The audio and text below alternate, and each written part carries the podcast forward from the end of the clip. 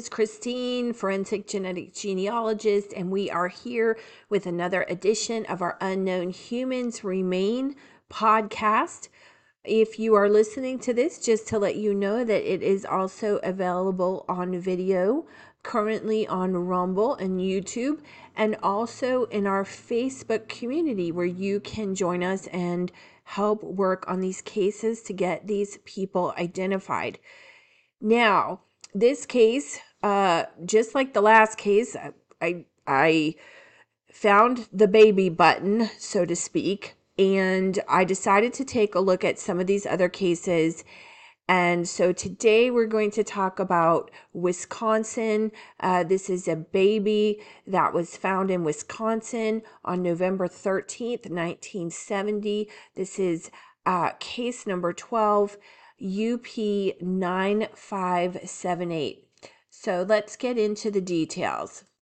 I want to add also before I begin talking about the case details, I'm thinking as I go on another baby, right? I'm I'm trying to get all of these over 14,000 folks identified, right? And and create an episode for each one of them. But I'm also trying to I don't know, dare I say it, get you guys uh interested uh, um, provide information to you, uh, you know, uh, appeal to your true crime sensibilities, your desire to help. And so when I go through these, I I'm also looking at let me try to cover all of the United States. Let me try to cover all the country.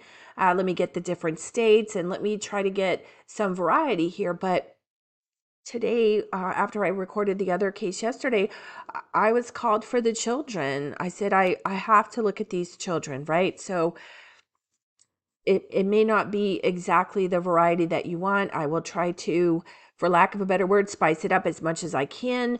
Uh, but we've got so many people here to talk about, so many interesting cases, so many lives that are just, ugh people unaccounted for and um, stories that need to be told so anyhow i just wanted to throw that out there because i do i do think about this i i, I would like to find a case for everybody that that everybody would get interested that ev- everybody would adopt a case and work with us and join us to get these poor folks identified so today we're going to talk about uh, up 9578 this is a uh, black male, an African American, unidentified, and the body was found November 13th, 1970, in Milwaukee, Wisconsin.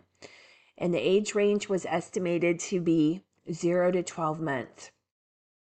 Of course, we have the ME case number. If, as I mentioned, if you're watching me, I, I go through the case um, and scroll through it live. We also look at some maps and different things if we can for the case. Uh, so you may want to listen to this and bookmark it and then go back, uh, come into the community or join us online on one of the video channels um, to take a look at the information yourself. You never know what uh, visually might hit you. Uh, I'm a very visual person as opposed to an auditory person. And so something might hit you a little different, something might stand out on a second go around or something like that. So again, going into the demographics demographics listed, this is a male uh, black or African American. And it's the bad word, it's the fetus word. Um, estimated age range in years from zero to one year old.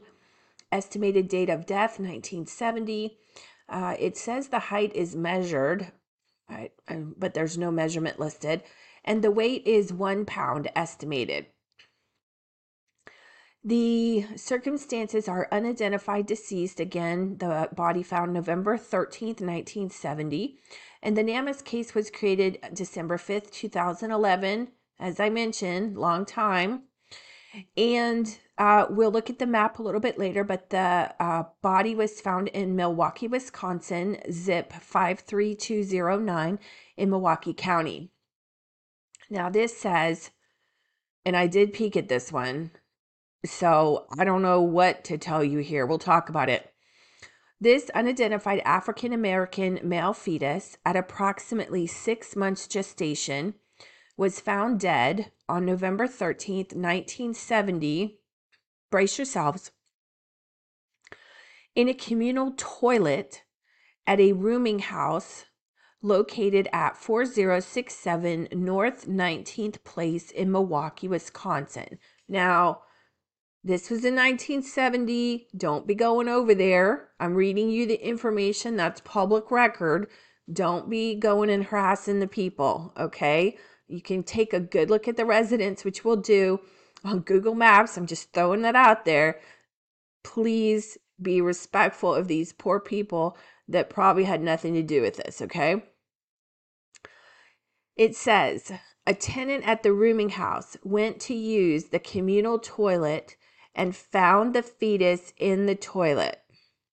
I, I told you that I I don't want to say that I make this stuff up, but I mean I, I these astound me. And again, this is the hardened cop here, okay? And and I know I'm I'm not meaning to sound like I'm chuckling.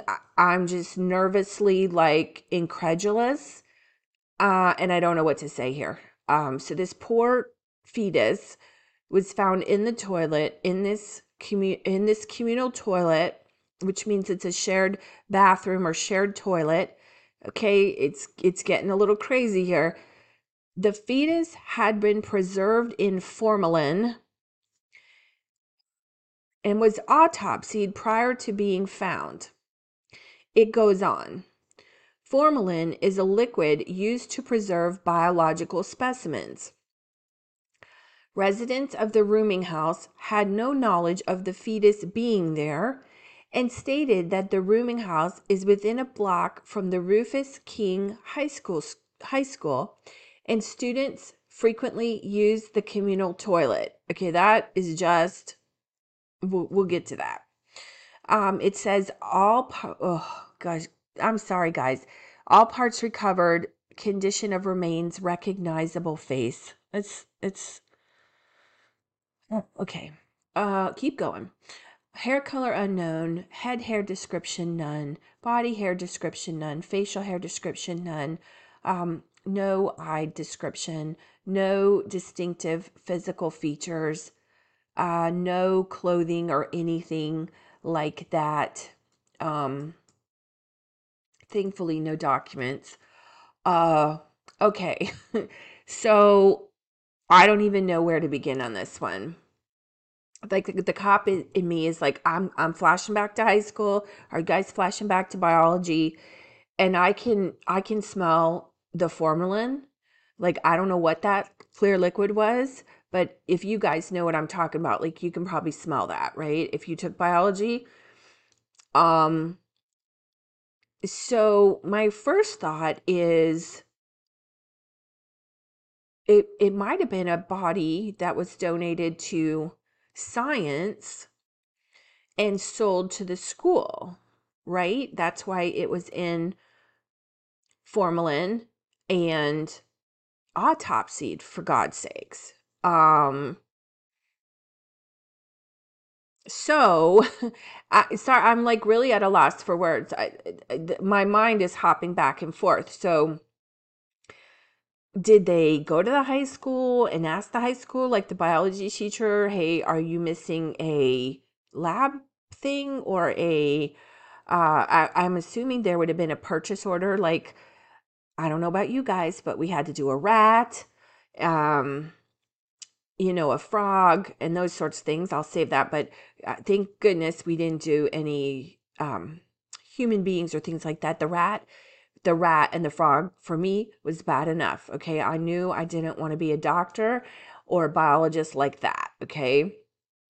Uh, I can, as I mentioned, I can still remember the smell. So, so my first thought is like, okay, why is this on NamUs? Because it sounds like it's it would be a for lack of a better word here i don't know what to call it a specimen that uh like not like but you know in the same um school uh, training program like the rat or the frog was bought from hopefully a reputable firm for the students to do um, you know, their assignments on their lab work. And so why is it in here? Uh, yeah. So I would think that they would have gone to the school and talked to the high school teacher or whomever or everybody within purchasing at this school. And so then my second assumption, which, you know, that word, maybe they ruled that out and nobody at the high school knew any, you know, they couldn't tie it to the high school. So uh, the people in the rooming house that lived there didn't know about it. It doesn't say that the high school didn't know about it.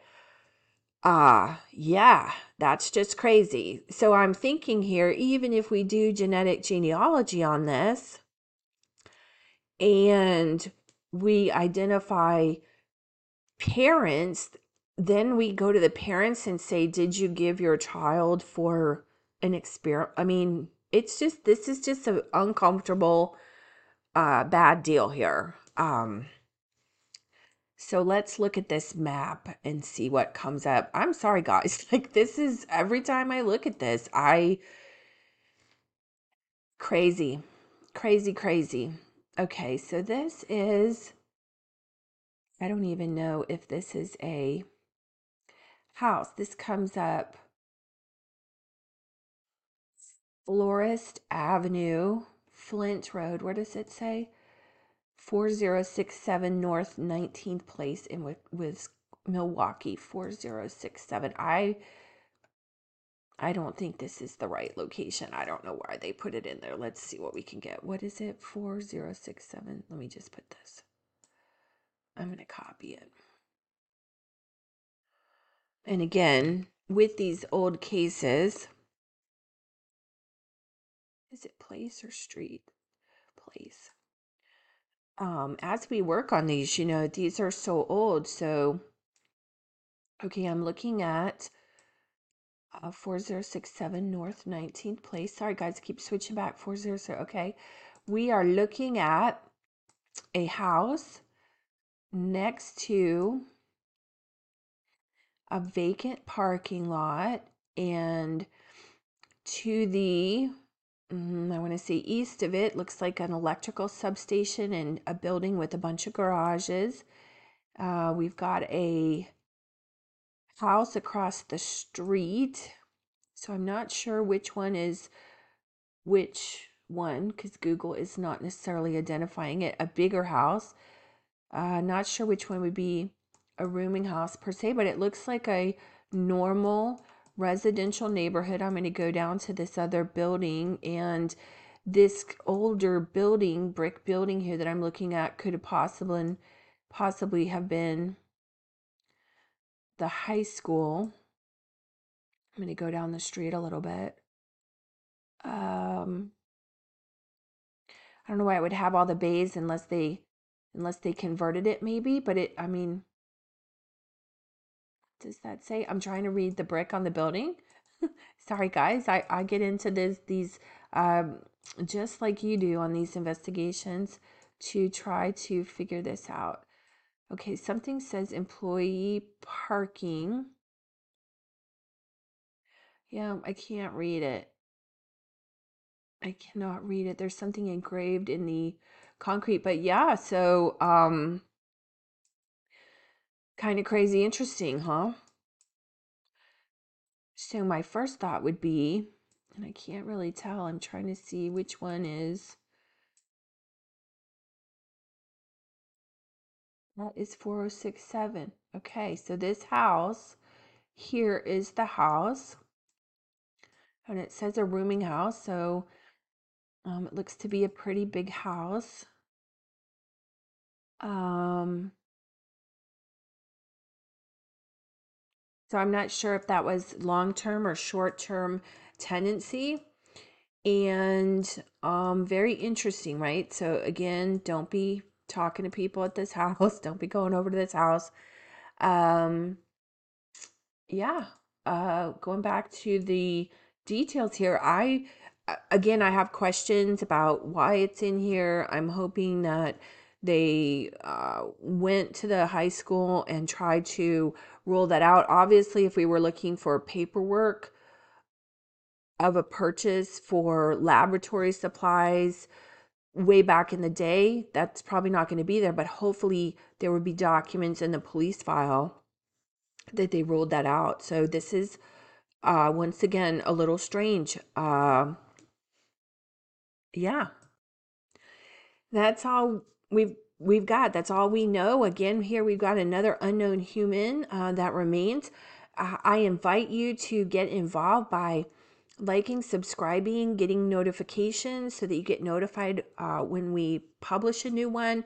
Um, you can definitely join our Facebook community, uh, which is a Facebook group at Unknown Humans Remain, and help us try to get the answers for this. If if you want to per se adopt a case and start working on that, start raising money so that we can get resources to get the genetic genealogy, the forensic lab work portion of this done, uh, that would be greatly appreciated. Uh, we also have a donate uh, site on GiveSendGo forward slash unknown humans uh, because the cost to do the lab work is depending on the body is uh, the condition of the body and i don't know if the formalin um, would have changed anything uh, that's something for me to look into but uh, the lab portion, um, if suitable, could be uh, anywhere from 250, 450 up to about 2500 or 4500 per case.